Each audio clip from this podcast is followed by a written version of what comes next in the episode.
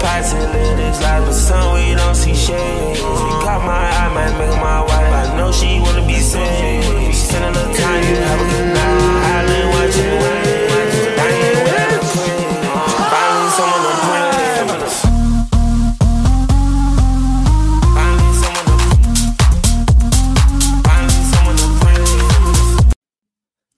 Welcome back, everyone, to Inside the Dome. I am John Dodaro, and I am joined once again with Carlin Jacob. And this is the second half of our movie reviews for the day. In our previous episode, we talked about Barbie, and we gave our thoughts and reviews on that. So if you have yet to watch that, you can, or listen to that. If you haven't listened to that yet, go listen to it. It's a non spoiler review for first 20 something minutes then we go into spoilers so definitely listen to that if you haven't already but we will be doing essentially the same exact format for this review for oppenheimer. This was the second half of what we saw monday night and we will do a non-spoiler review for the first like 20 minutes or so then we'll give our final verdicts and then we will tell you when to stop listening if you want to avoid spoilers. We will tell you when. But let's not waste any time here because it's a late night. So, We both- Oppenheimer. we both have work tomorrow morning, so Yes, definitely. So, we're just Um, going to get right to it. So, let me just I ask you like- right out of the gate. What'd you think? um insane. Truly insane. It was visually beautiful. I wish uh Pennsylvania was one of the few states that had the 70 millimeter it was that this movie's intended for to watch it in. Yeah, the IMAX. Um, yeah, which we don't have it. If we did, and it was relatively close, like within an hour, I would drive to go see it. But we didn't, so we uh, we were with XD, and honestly, watching in XD, hearing the sounds, the visuals, it was insane, dude, to sit in that theater. And Christopher Nolan never disappoints, from my experience from the th- four movies I've seen from him. But yeah, he never disappoints. Um, an amazing cast. Uh, I think Cillian Murphy puts in a well deserved Oscar nomination for this movie. Um and yeah, it, it just was an incredible movie. I saw it for the first time today. John has saw it twice. So Yeah. he w- can obviously talk about that a little bit more in the spoiler because we were talking about this a little bit on the way home. But yeah, w- it was an insane movie. It was fantastic. Um, and overall, it deserves the hype it's getting for being three hours long, dude. It's it's just a great movie. Yeah, so just some numbers right now. Currently on Rotten Tomatoes, it has a 94 critic score and a 94 audience score. If you want to compare that to Barbie, it, Barbie has a 90 and a 90. So technically, in the critics' perspective, Oppenheimer is winning. The box office, obviously, Barbie is winning, but there's reasons to why. Just the Barbie name in general. The budget for Oppenheimer was a hundred million, and so far we recorded this on Monday. In the box office, it has made a hundred and eighty point four million dollars, which is still very good in my opinion for the type of movie that this is. This is a three-hour rated R movie, so it's done very well. But my thoughts on the movie after seeing it twice, I absolutely love this movie. I absolutely love it. The for a three hour movie, it flies by in my opinion because the scenes the scenes happen very quickly. Like there'll be one scene and then right away they'll like cut to the next one. Like they don't spend too much time in one scene. And when they are in one scene for a lot of time, the suspense is like really high if it's a long scene. But other than that, they do a good job of cutting around, making the movie feel quicker. The acting is spectacular. It's got a gr- it's got a huge cast. I mean, you got Cillian Murphy, Matt Damon, Robert Downey Jr., Florence Pugh, Emily Blunt. so many others. Uh, Jack Quaid, I believe his name is. He's from The Boys. Even like the list Right. goes on and on. Did you? I want to ask you real quick. Uh, have you ever seen like the old Diary of a Wimpy Kid movies? Yes. The dude who I- plays Roderick in those movies was in this one. Really? He was he had like two lines in the Uh, movies. He was like one of uh, the extra scientists. Yeah, Devon Books. Bostock. Bostick. Bostock, Bo- however you something like that that. Yeah, he was in two little scenes and I was like, "Oh my god, it's Roderick." like this movie has like many instances where it's like you remember like, "Oh, it's this celebrity." Like they're in this movie. Like it's this actor. Wow, they got him or her in it. But all of the supporting actors do very well. Like they do their roles very well. Obviously, Cillian Murphy, in my opinion, he should win Best Actor. Like he drives this movie. Like all of his facial expressions are just incredible. Like you can he doesn't even have to like say his emotions, but you can just tell how he's feeling in certain scenes, whether it's regret or fear, shock, whatever it is. Like he just does it through his expressions. And his line delivery is just perfect. He looks exactly like the real life Oppenheimer too. And then the other shout out I'll do for acting, Robert Downey Jr. I think he could get a supporting actor nod, especially in like the second half of the movie. I would say, but even rewatching the first half, like the first fourth of the movie, and like all his little facial expressions he makes, like I'll talk spoilers later, but he was just very good throughout the movie, and I think he deserves praise. But we'll talk about the specifics throughout the movie. But I really enjoyed this one. So, you got any other thoughts too you want to mention? Um, it seems we were talking about this on the way home, and it seems like a lot of the stuff they talk in the movie is very historical, which is really good because sometimes, obviously, you come up with a line like a like an idea for a movie about a biopic, and then like you put a whole bunch of stuff in but it seems everything that went on actually did happen, which is good, and also full transparency. If you think you're going to this movie just to see uh, the Manhattan Project, and that's it. You're 100% mistaken. It's Oppenheimer's whole life from when he first starts his career to the moment he retires, we'll say. We'll say that for now. Yeah, we'll say that for now. Um, it's not just the atomic bomb and the Manhattan Project, it's everything. Which obviously, the Manhattan Project's two thirds of the way through the movie. Um, Yeah. and then the final act is way more than that. Um, Yeah. we're I'll talking say about that more in spoilers, but Yeah. if you're expecting just the Manhattan Project, no, it's killing. It's not Cillian Murphy. It's Robert Oppenheimer's whole career. Yeah, so this movie, not to spoil it, it's kind of set in like three different timelines too, in a way, and they kind of bounce around throughout the movie. Like it'll be during this period, then it'll jump to this period, and they'll use like black and white to distinguish. You would think timelines, but I think it's more point of views. We'll talk about that later in spoilers.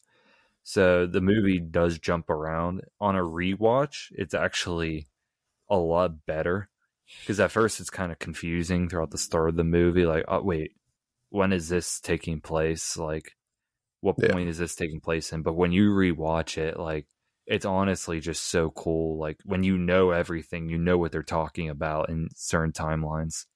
You know, like when this takes place, you know what's going to happen. It makes it, it flows very well. It's it's this is a movie where I will recommend you see it a second time if you're able to. I'm not sure if you're going to be able to, Carlin, but you definitely should because I think the love for the movie you'll have it will be better if you see it a second time. So it does jump around a lot. Like we said, it's not fully about the Manhattan Project. It's definitely a big part, but it's primarily about Oppenheimer and his involvement, his thoughts, everything that's happened to him. And the Manhattan Project, I mean, during that period, the suspense, oh my God, the suspense that they built in this movie for certain scenes, like my leg was shaking at certain points. Like Christopher Nolan did it such a good job at building suspense in scenes. especially because we can talk about this um especially during the bomb scene Yeah. when they set off the uh, trinity project because obviously this isn't a spoiler we all know it Yeah, succeeded It happens. Yeah.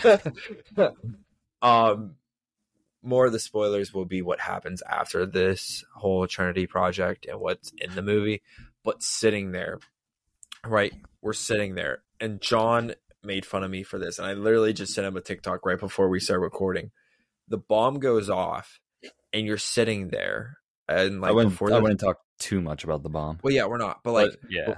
before everything happens and it goes off, just the amount Nolan pulled into you and like you're like shaking, literally like watching. Because if you think about it, they've done so much to get this to the point where it's at that if it fails, you're done. Like you wasted so much time. And he pulls that energy right into you and like you're literally shaking in the theater. And I, I don't Yeah. know how many times that's happened to you during the movies. But Yeah. Like I haven't felt that type of suspense in a movie in a long time. yeah. Like, like when you even know the outcome too, like you know what's gonna happen, but at the same time you're just like so nervous. Like, is this gonna work? Like, what if this messes up? it's like- also one of it's so not to cut you off sorry it's also Yeah, one of those you're good. things that like it reminds me of hamilton you remember the musical hamilton Kind of. well okay it's one of those stories that like you know of a person but you don't know exactly what they did their whole life like i don't think you and i ever even knew who oppenheimer was until the first trailer was released for this movie I had no clue. Exactly. Um, but to tell his story, it's a story that should be told to our generation at least. You know what I'm saying? Because I'm sure back when the 40s and stuff, everyone knew who Oppenheimer was, but we didn't learn about it in the history book. Just didn't happen. Yeah. Like I think this movie is gonna be a very memorable movie. Yeah. in my opinion. Like long term, like I think this movie is very important because the whole message of the movie is like really just the horror of what happened. Like the creation of the nuclear bomb, the atomic bomb, and then the bombs that followed that and just what has happened. Like if a nuke goes off, like the whole world could end as we know it. Like it's really scary when you think about it. And in my in my opinion, it's a very important watch. And it is rated R. Honestly, we were talking about in the car, it could have been trimmed in ways where it could be easily PG 13. It's really only rated R because of some nudity, uh, sex scene, two sex scenes, I guess I should say, and language like f bombs, stuff like that. Besides that, it's not really that bad of a rated R film, but there was a rumor going around saying like the sex scene was 15 minutes long. I will spoil this. That is not true. that you don't have to worry about that. There is no 15 minute sex scene. But there is some nudity, so just be warned. Two little scenes in particular. Yeah. Other than that, it could have been a PG 13 movie, in all Um, honesty. Yeah, it could have been. And I just I have a quick prediction for you. So I pulled up oh boy, I kind of screwed up on this. I pulled up the highest uh, grossing rated R films. Okay. We're, we're just going to read the top 5 and I'll read you the last two. So Joker is the only rated R film that has over a billion dollars. Coming in second's Deadpool with 700 million and then i'm not going to read the rest but Ma- uh, the matrix Reloaded is three deadpool 2 is four it is fifth and then the 50th is Fifty Shades Freed with 371 mil, and then 49th is Once Upon a Time in Hollywood eh, with 374 mil. So knowing that, do you think it's gonna make this list? And how much do you think this movie's gonna make? Just because if it was PG 13, I think this movie could easily cross a billion dollars without a struggle. Just because of how good it would take, like, it wouldn't be like an Avengers type movie where it would take like two days, but it can easily break it. But it's rated R. So, in your opinion, where do you think this movie's going to fall money wise? So I think what's helped this movie is one, the whole Barbenheimer thing. I think that's just brought excitement. Like people who would maybe only see Barbie will probably see Oppenheimer too. So you'll get some people from that. I think the critical acclaim that this movie has gone has definitely helped, but it won't get the Joker. Obviously, I don't see this movie crossing a billion dollars just because of it is three hours too, and mm. it's a war movie or it's like a character study. Some people might be turned off by it. So, could it crack the top five? Maybe if the drop off after his first week isn't as bad. I don't see it just because of the nature of the movie. It's not like a superhero movie or anything like that. Like Joker, Deadpool are from superhero franchises. And they're probably shorter too. I almost, I would be shocked if it cracked the top five. I could see it crack like half a billion dollars, a little over 600, 700 million, something like that. But in my opinion, I think it'll still be considered a success because we've seen some box office flops this summer. Cough, cough, the Flash.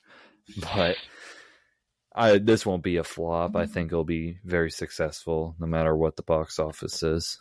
I would say. Yeah, um, I agree with you. It's not going to crack a bill, but I think it's going to do very, very well as it should. I think it's already made its money back uh, Yeah. with all with with how much the movie cost. Um, I don't know with promoting wise and stuff. And like I'll say one more thing too, like when you compare Barbie and Oppenheimer, Barbie was just promoted so much more in terms of marketing compared to Oppenheimer. Yeah. Like you have to admit that like Barbie was heavily promoted. Like you have the whole album too and all that for Barbie. So when you look at Barbie versus Oppenheimer, there's no shot of Oppenheimer beating Barbie. No, But- and I think Oppenheimer is the better movie. Just It is. I was just about to ask. I was just about to ask you and um cin- cinematography. I think cinematography and Barbie was great. It's gonna get slept on, but I just think story wise, and then the way just Nolan wrote certain parts of the history and then shot it and stuff, and their performances. I think Oppenheimer sweeps Barbie in certain things. Um, Yeah. To the kid who screamed Barbie is better than Oppenheimer in our theater during the middle of our movie, you are wrong. Uh, once you're old What enough to see this movie, yeah, when you're old enough to see this movie, you will understand why. Both are fantastic movies, though. Don't sleep on either of them. Last thing I'll say, like Barbie and Oppenheimer. Oppenheimer is by far the better movie. We'll get into our final verdicts for it. But if I if you are gonna try a double feature like we did, some people have been saying to see Oppenheimer first, then Barbie. I say do the complete opposite. Because in my opinion, Barbie is like an appetizer. And then Oppenheimer is the main course. Like there ain't no dessert for this. Like once you see mm-hmm. Oppenheimer, you kind of just don't want to watch anything else after. Like it's so much to process in my opinion. Like don't see Barbie afterwards. Like see Barbie before if you're going to see both. But do you want to get in the final verdicts of Oppenheimer before we do spoilers? Yeah, I would give it um a nine point like seven out of ten. Uh, I think the only like issue I have is just a little bit how long it is. Granted, it doesn't feel dragged, but once you get past the Manhattan Project and go into the final act, like I thought going into the movie that like after they show the Manhattan Project that like movie's done, you know, like like we did this, we're done.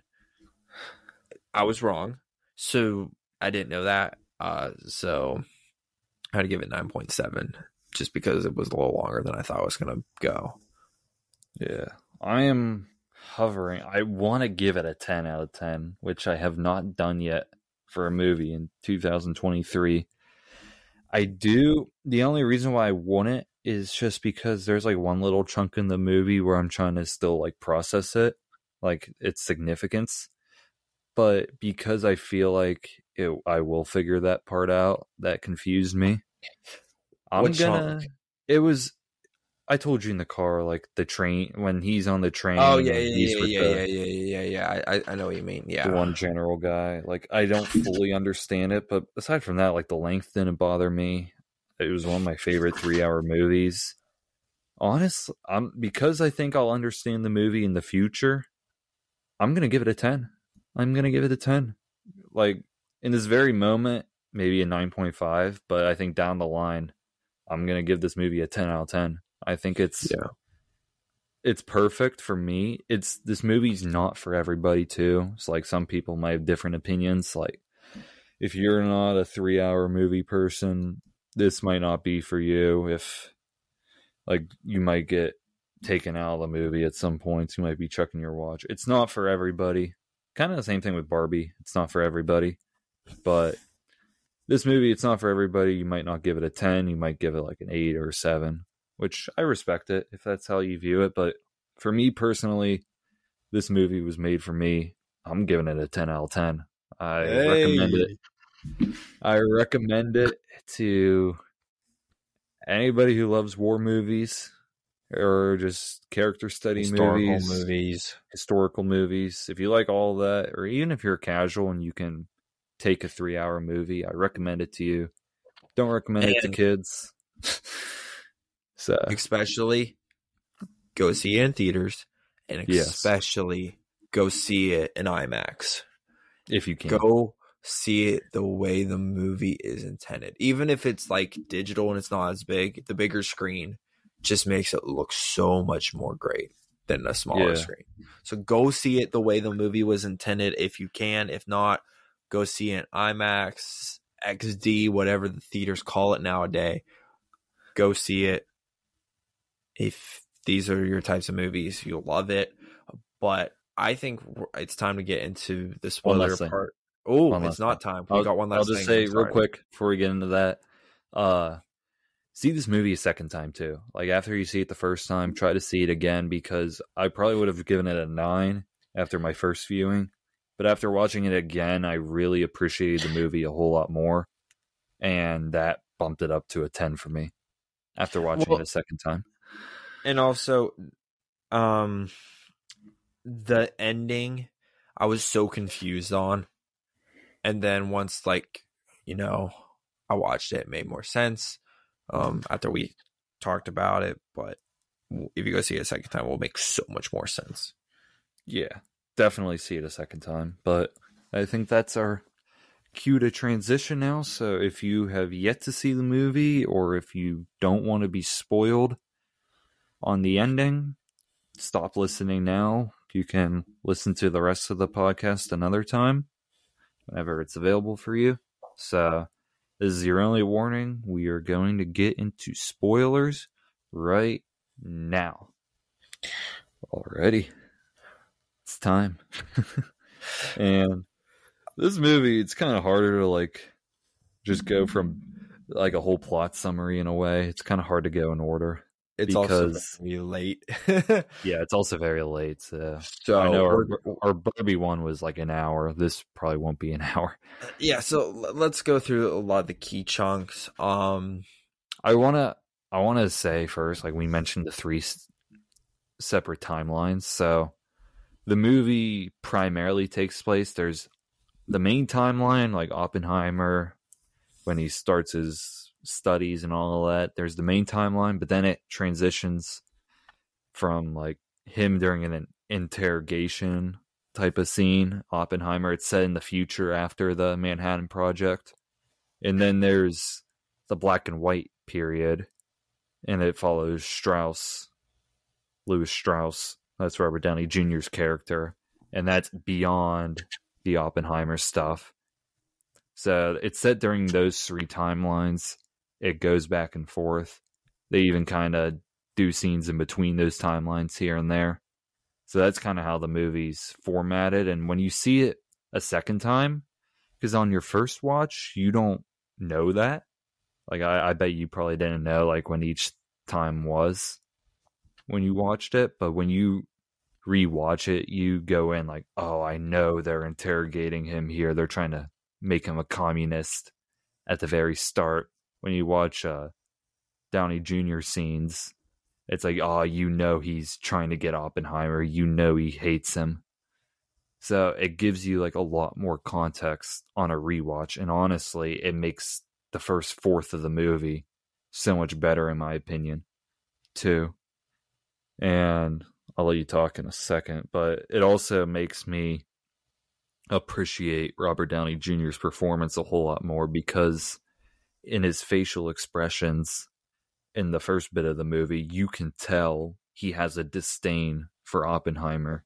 Like he doesn't want to admit it, but you can tell he does. Like when he's his name is mentioned, his eyes will scrunch up or he'll bite his jaw. And I think that's another reason why Downey Jr. did such a very good job. You can tell he has a little hatred for him, but the movie doesn't reveal it yet. So I really liked how they did the beginning. I would say. So, you have any thoughts about the beginning portion? How you viewed it? It's very slow story wise. Um, and right up until obviously they start uh, going into the Manhattan Project. Like you said, you have this, this change of scenes between Oppenheimer's point of view and how do you say his name? Strauss. Strauss. Yeah, Strauss's Strauss. point of view. And obviously you get your questions answered down the line. So um yeah, it starts out very slow, but then you, you get picked up and you get more enthusiastic. Uh, you obviously meet Florence Pugh. Oh, you yeah. and you'll eventually meet his wife. Also, question: Didn't he try to poison his professor?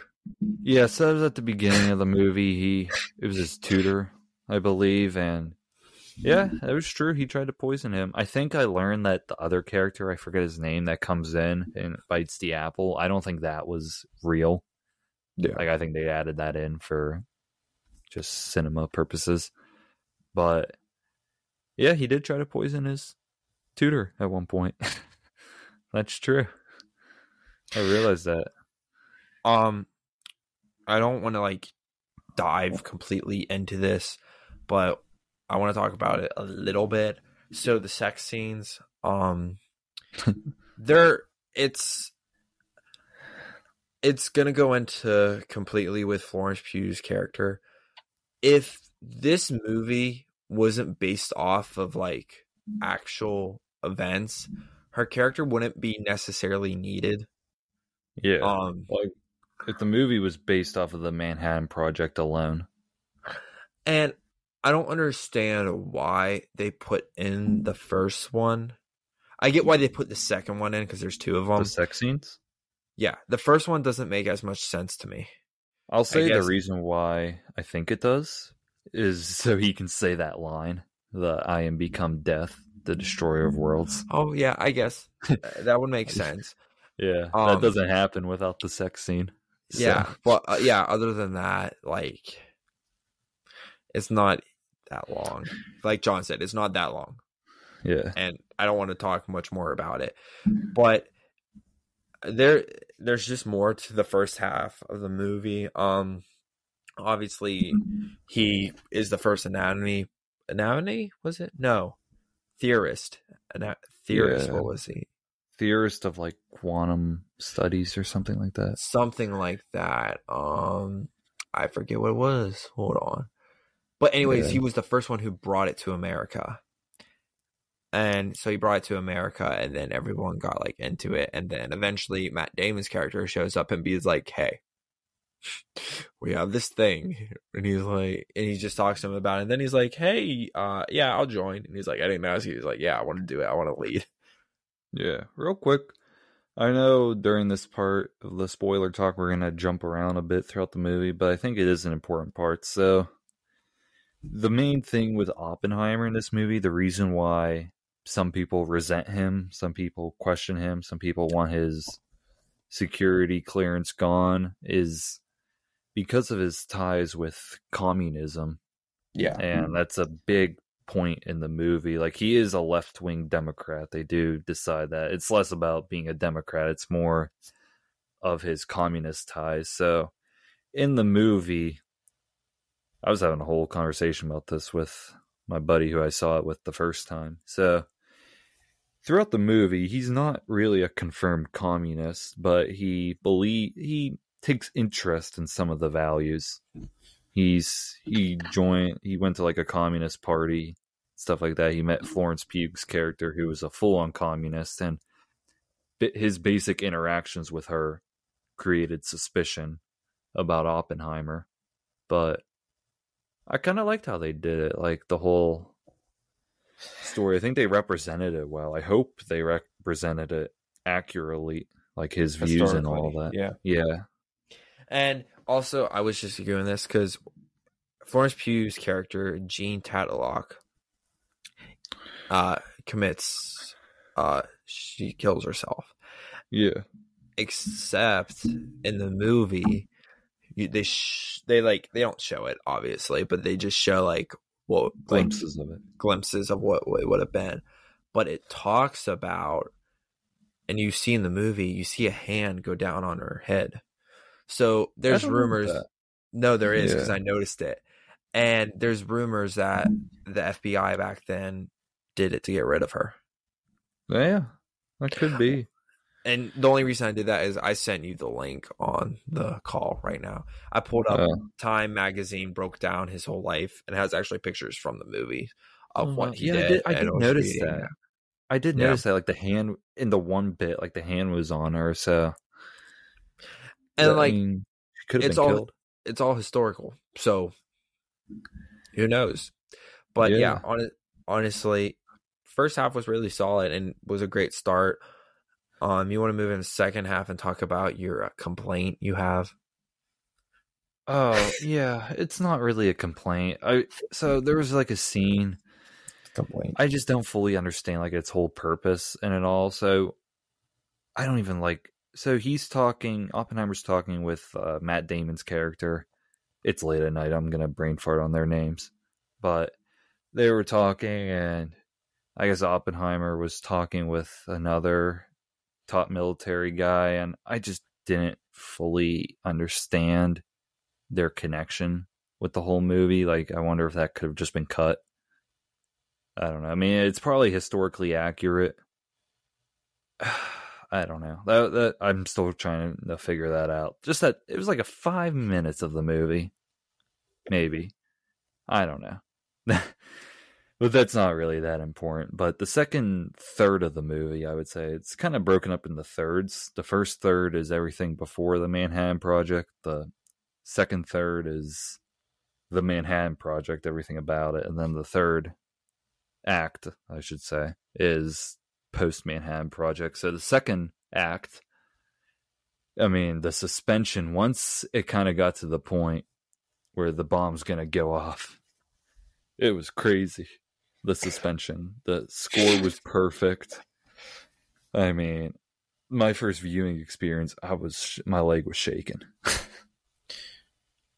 it was it was so tense the music it would just it would just not stop like like it was just thumping and thumping and thumping and it's non-stop it never stopped at any point. and then right before the bomb goes off like you got like the whole violin going off like i i loved it i completely loved it We're sitting in the theater, and the bomb goes off, and I have my ears covered. i saw And that John looks at me and starts laughing, and I say, I do not like loud noises, like loud booms. Like it's just something I've never liked. Um, for example, when I watch fireworks, I blast music just because I don't care for it.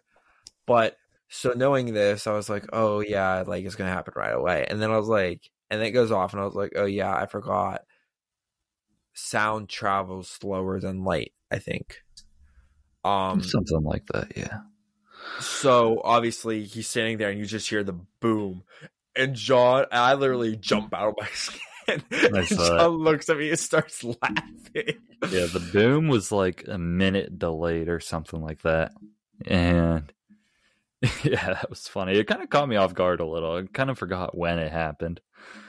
But Yeah, it was very loud. I'll say one thing too briefly. There's a lot of I probably could have said in the non spoiler part, like there's a lot of like out of nowhere loud noises throughout Yeah. this movie. there was. And anyways, going back to when uh, Josh Peck explodes the bomb, uh, just watching it for the first time as well, just sitting there knowing how much pressure it is to drop this thing. Yet we all know how what happens during the Trinity project. Like, but still watching them do it is just insane. And um anyways, uh talking about the Trinity project in general, I did like how they did go into like, oh, like we need a town here obviously. Everyone needs to bring their families cuz they need to be dialed in and focused. Um it didn't seem like they missed a lot from the whole point of that, which is really good because it's something that they shouldn't. And obviously Emily's Blunt's character Kitty Oppenheimer, which we can talk about more in the third act, because she gives a hell of a performance during one of the Oh, yeah. scenes in the third act. But we'll talk about that in a second. Um, obviously, uh, it's she's more of an alcoholic. It seems like. I don't know if that was what it was like in real life. I'm assuming it was. If not, I'm sorry. Uh, we I'll- didn't really have time to I'll- do a history search. I'll jump in real quick. Uh, I think they did. I don't know much about her being an alcoholic, but I think they did like give their kid to somebody else for a while. Yeah, it seems like true. Um, but yeah, she like her being always supportive, always being there for him was great. Um, and stuff. And yeah, just like the way the town went. I like the marble thing where they put the marbles in the jar to show the progress. Yeah, He, he like dropped four marbles and he dropped the fifth one, and everyone went nuts. They're like, Yeah. yes. It's Yeah. not even like a third of the way full. yeah, Um, yeah. That whole second act was just splendid. It was. Uh, I think there's more to talk about in the third act. Uh, we have Yeah. obviously the AEC hearing, if I'm saying that right, and then we have Oppenheimer's hearing, unless if they're the same thing. Unless It was like the Senate a- hearing. There was Yeah, like the there was- Senate hearing for Downey Jr.'s character Strauss, and then Oppenheimer's kind of trial. But yeah, before we dive into that, because that's the main third act, I just remembered when he meets with the president, oh yeah. and the president calls him soft. Essentially, he was like, "Get out of here." He called him a baby at the end. Yeah, I wonder he- how accurate that conversation was. Um,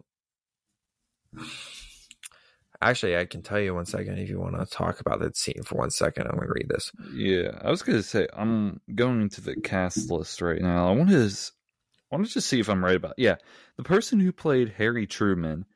Guess who it was? Who? It was Gary Oldman who plays uh, in another Christian or uh, Christopher Nolan movie. He played Commissioner Gordon in the three Batman movies. Really? He looks nothing like him in this. No, he doesn't. like because i thought i thought i knew that before i saw it the first time but then when the movie happened i'm like that's not him. That's not him. So where is he? And then i look at the cast listing again and it is him. Hmm. gary oldman plays truman. Did not know that. Yeah i do wonder like how like i was talking with my buddy for the first viewing like we kind of questioned how accurate some of it was. Like was truman like that? Like uh, i'm the one responsible for this. You don't have to worry. Get that baby out of here like was that just for movie purposes or Yeah. It, it, it, I can't really find anything on it. But i will say too he did like, say that he had blood on his hands. yeah He did say I that. don't think Truman was like very popular too. Like looking at his polls and stuff like that. I looked up Truman a bit. So maybe they were just going off of that. He wasn't very well received. So Uh, who was the president during World War II? It was Roosevelt. Truman was his VP because Yeah. Roosevelt was president for all of World War II. Basically, they said screw the eight year thing. Uh, Roosevelt was president for eight terms, uh, four terms, But they said Truman dropped the bombs. So did Truman come in? because Roosevelt um died before the war ended. okay. He never got yeah. to see the war end. Yeah, I forget my history with the presidents. I'm a big history nerd, so there you but go. that's why that's why Truman was president because Roosevelt sadly passed before all this happened. Yeah. So moving on to the third hearings. act. Yeah. let's so talk about these hearings. So this is when you kind of start to realize what's happening. Like throughout the movie, they'll show the Oppenheimer trial, then they'll show the Strauss hearing, and you don't really know like the context behind both. And you learn in the third act that Strauss essentially he's been bitter from Oppenheimer. Oppenheimer at one point kind of humiliated him about Strauss's isotope plan and they had disagreements about the hydrogen bomb, which is a big part of discussion in the third act, which would come after the atomic bomb. And then Oppenheimer and Albert Einstein had a little interaction, and Strauss, being who he is, thought the conversation was about him. So Strauss hated Oppenheimer, and he wanted he was the main catalyst behind his downfall. So he set up the hearing, he planted evidence, and Oppenheimer was essentially put on trial because of Strauss. And that would eventually bite him in the butt later on in the movie. It But but then we could talk about the hearing or the trial of Oppenheimer a bit. So stuff with throughout the, it. with this trial, um, they had key uh, characters come in. Matt Damon's character came in. Um, obviously the one Russian dude came in. Teller. Yes, he That came in. Um, who else came in? Someone else. But the There more one I, the more one I want to talk about is Emily Blunt's character. Um, Yeah. This is Oppenheimer. When so the whole time when they're speaking Oppenheimer, what's going on? You kind of have like a feeling, oh, he's in a trial right now. This isn't going to be good for him. But they seem like kind of nice until like you realize what they're trying to do to him, and that uh, Robert Downey Jr.'s characters hired them to get like him gone essentially. Uh, but the one guy's basically just pounding his wife with words of why she believes like he's a communist and all this stuff. And she just roasts him to shreds. She comes back in so many difficult ways. And like, I wish, I hope that was so real, dude. I hope that actually happened because that guy mm-hmm. deserved it. Um, I mm-hmm. literally, we were saying in the theater, the dude behind us goes, Let's go. There you go, Emily. Like, he was so happy mm-hmm. that she just like roasted the crap out of him but her just like pounding him back it was it was probably one of the greatest performances i've ever seen of her from her Yeah. I real quick, I want to give a shout out. The dude who questioned her, his name was Roger Robb. That was the character's name. And Jason Clarke played him. I'll just give a little shout out to him. That was a great performance yes in a way. He did very well as like essentially the prosecutor of Yep. the whole trial. And I think he was it was Oppenheimer's destined to lose. It essentially came down to his security clearance. And they were just going to deny it, but they were also just going to ruin his reputation. They were tying him to communism. His because his brother was a communist, and then he left the party and some people who he worked with were communists. He attended parties, but he, Oppenheimer was never fully a communist. But he had an open mind. That's, I think, what they said in the movie. So Strauss and all these other people in the government try to essentially label him as a communist, and they swayed. Oppenheimer and them were able to sway one of the three judges, but it wasn't enough, and Oppenheimer's reputation got ruined essentially in real life too. And it's honestly sad. It really is what happened to him. Both in the movie and real life. They really just the government ruined him. Mm-hmm. They did, and Yeah, going to uh, the guy who tried to take him down, Strauss. uh, Strauss. His hearing uh, towards the end, obviously, you thought everything was going to go around, and then shout out to I think his name's Robbie Rami Malik. Rami. you're talking about. Rami Yeah. Malik. Yeah, he His- he's actually interesting. So he actually won an Oscar for best actor for his role in Bohemian Rhapsody. As Freddie. Yeah. Yeah, and he's just in this movie, and he's really only known for this one scene. So you can talk about it if you want. Um. Yeah. When he comes in, uh, I think uh, RDJ's character Strauss is shocked. Um, he's shocked, obviously, and uh, Rami just uh, the Rami's uh, character is actually named David, by the way. So David uh just tears him to shreds essentially and goes, "Yeah, um, Strauss planned the whole thing uh to try to take him down and failed essentially and all this thing and that uh Strauss is just jealous that Einstein talked to him that one time and that uh Oppenheimer was so successful and all this stuff. So he was like, "Yeah, I'm really- gonna take him down," and that Oppenheimer bashed his character in one of the scenes.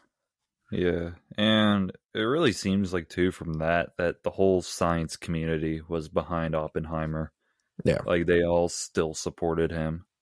Like at least a majority of the science community. Like I don't think Teller did, but because the reasoning was was because Teller wanted to make hydrogen bombs, and Oppenheimer didn't support it, and he wouldn't support Teller. So Teller during Oppenheimer's trial, he didn't really help him much at all. Yeah. Same with Matt Damon's character; they didn't really help him in a way. But at least Matt Damon tried. But yeah, he tried. I don't think Teller really liked Oppenheimer, and even Teller even supported Strauss during Strauss's hearing too. Um, having Einstein in the movie was nice. Yeah, I like that. I liked Einstein. He was good. We'll talk about the last scene in a bit. But Um, essentially, Strauss did not get nominated for Secretary of Commerce, and this is during this period too. This is where I loved Robert Downey Jr. I'll just give him his flowers here. I mean, he was just at this point in the movie, he was great in the villain role in a way. Like uh, he, it was a great performance by him, and I think he couldn't get a supporting actor nod, in my yeah, opinion. sure. And like I said in the non spoiler part, like even I think in the spoiler part too, it's late. But he like you can tell like it- dur- during the end of the movie, you know he hates Oppenheimer, but in the beginning of the movie, you can just when you know it, you know it, and you can just tell he doesn't like him. Even in the beginning of the movie, like he doesn't say it, but you can tell in the beginning that disdain for Oppenheimer that he has. So great performance by Downey Jr. overall. But do you want to talk about the last scene real quick? Uh, yeah, I can. I was just going through and counting this real quick. Um, I'm on the cast list. I know 15 actors in this movie, Yeah, I know. which Yeah, is real a quick, I'll just- lot. There were a couple others I wanted to mention. Do you remember uh do you I have a remember the guy from The Amazing Spider-Man 2 who played Green Goblin? Yes. Yeah, Dane DeHaan. He played like that sidekick to Matt Damon's character. Yes. That was him. then. Um, Yeah. yeah. I'll give a couple more shout outs. Uh, let's see. Uh, David Distal Dismalchin. I don't, I'm going to butcher his last name. He's in Ant Man. Hmm. Uh, he plays one of the crew guys. Uh, and then he's also in a show called MacGyver. He was one of the villains. I doubt if anyone's ever seen that. Speaking of TV shows, Gregory Jbara, uh, probably pronouncing that wrong again. He is in from Blue Bloods. Uh, thanks, mom and dad, for letting me know who all these actors are. Uh, David Krumholtz. He has a very familiar face. I can't think what he's from, but he's in here. Um, there was one more other dude I saw that I could think of. But anyways, two. Yeah, if I you want to say. guys. Uh, Jack Quaid, he's one of the leads in The Boys. He plays Huey. He Yeah. also in this one. Uh, Matthew Modine, recently, he's a pretty well known actor, but he was recently in Stranger Things. He played uh, Dr. Brenner in that. He's in this movie. And I already mentioned uh, Devon Bostick. He played Roger Heffley. Oh, that was a classic role, but he was also in it. So those are my little shout outs. And real quick, one more thing. There's one other, I don't want to forget about it before we talk about the ending. There was one other quote I caught on the second listen. Like, one of the people didn't want to join the project at first. He was talking with Oppenheimer, and he mentioned, like, how the government will get the use of us scientists and then just throw us aside afterwards. I forget the exact quote, but that one really stuck with me because that's really what happened.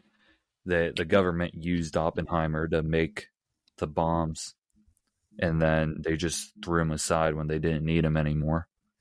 And yeah, that little quote there. I forget the exact quote, but that kind of stuck with me on my rewatch of it. The uh, quote from the very beginning of the movie. I know you're talking about something else. Yeah, it was it was mid movie. It was during a conversation. There was a quote, and I try to can't think about it. Um,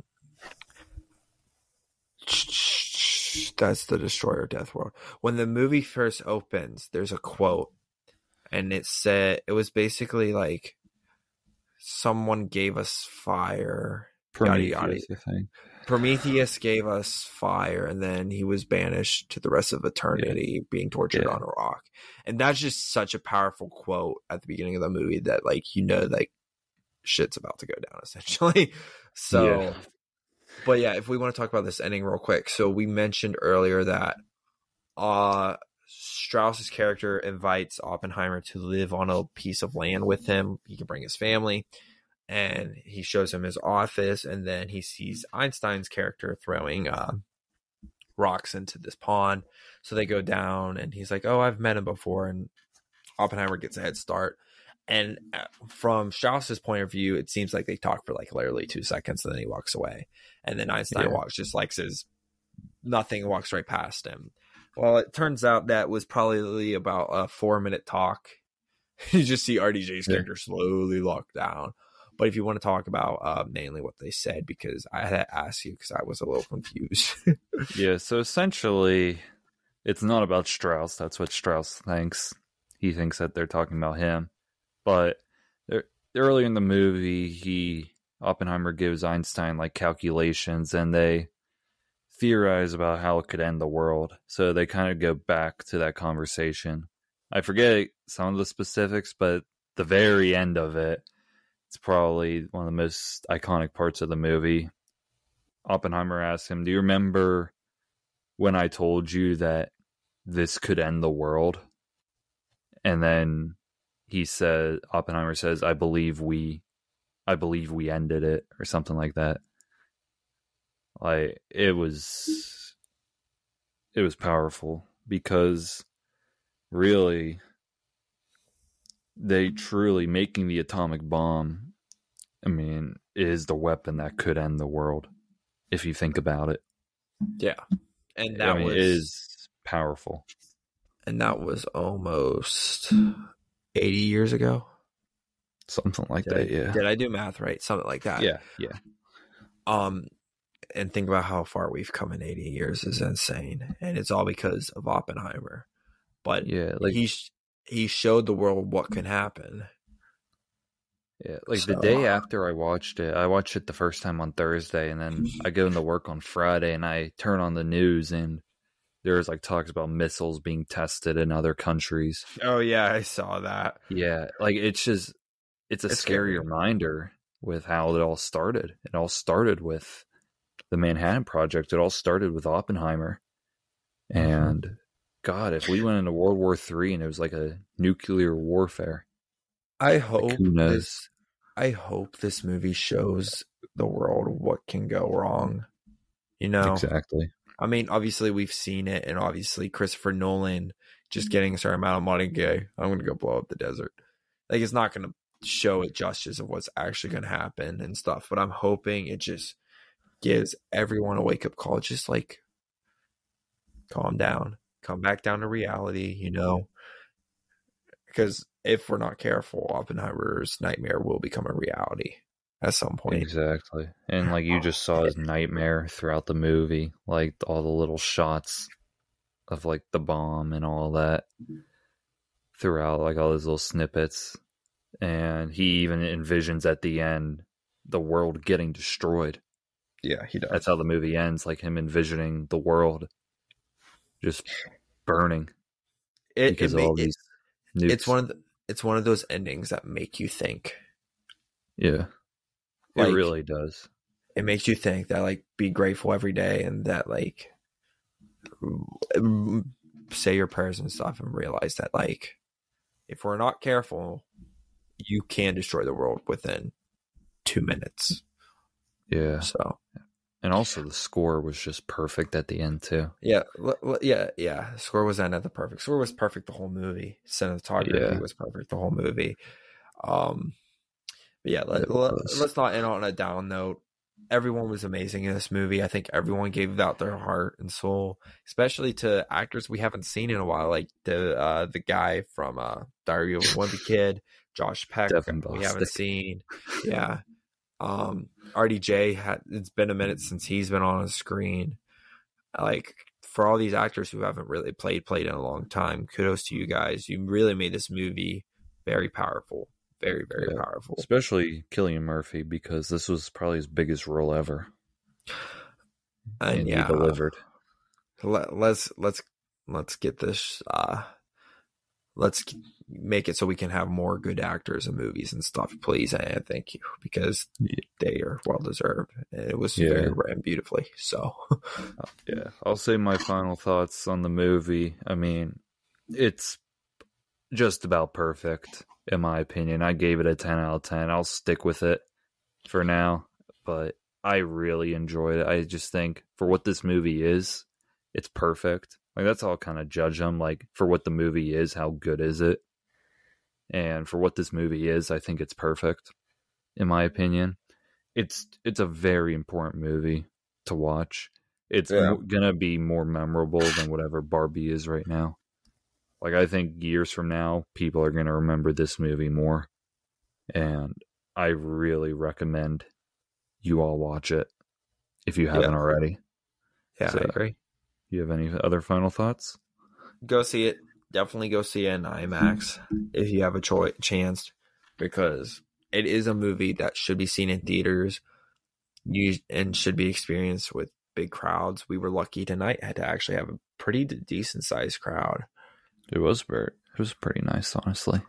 Um, Aside from that heckler, and if you can do Barbenheimer and you haven't done Barbenheimer yet, do it. It's it's a very interesting experience to Yeah, say the definitely least. try Um, I would I would do it again. Maybe not with Barbenheimer. If something else came out, I would do it. I wouldn't see it just to spend half your day at the movie theater. But yeah. So I'll just say this: if you see Barbenheimer, both movies, see Barbie first, then Oppenheimer. And if you've only, if you're listening to this part of the podcast, if you've only seen the movie once, I recommend seeing it again. I think you'll enjoy it more. So definitely Yeah, do that. But I'm gonna wrap it up. We're cross about across the hour mark soon, which I'm surprised we even got that far. But thank you all for listening to this episode. If you haven't listened to the Barbie one yet, listen to that. These are both releasing at about the same time. So yeah, this is a big weekend for cinema. So it was. these movie reviews were necessary. We had to make them. And these are probably going to be our last movie reviews for a while. There's not really like a huge release coming out soon. So No. this will probably be the last movie related episode for a while. So thank you all for listening. Oh, we'll probably wait, wait, wait, before before you Yeah, say one more thing, um, this is a huge, huge week for a couple reasons. Uh, obviously, we've had the Barbenheimer review come out on Tuesday. Um, we're gonna try. I think we're gonna try to get one more episode out before New Music Friday. Which this New Music Friday is a huge New Music Friday for us.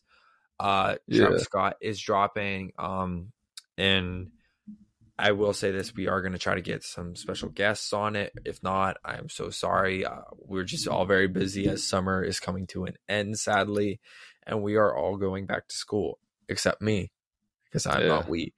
But we have a huge stuff coming out this week. It is a very huge week for us. So if you could please spread your support to your families and friends and just all around, we really appreciate it. Uh, but yeah, that- definitely. that's for me. Yeah, definitely share the podcast too. If you've been an active listener, share it with friends and family as we're still trying to grow. We're going to have like five episodes out this week. So the grind's continuing. Make sure to follow our Instagram and our Twitter, which I don't even know if it's going to be called Twitter anymore. It might be called X, but I saw that. yeah. Uh, follow one of those. Our links are in the bio or in our podcast website bio. So you can get all of our updates on what we're releasing through those sites. So make sure to follow those. But that's going to do it for Barbenheimer. So I hope you all enjoyed with Carlin Jacob. I'm John Dodaro. Have a great day and see you next time on Inside the Dome.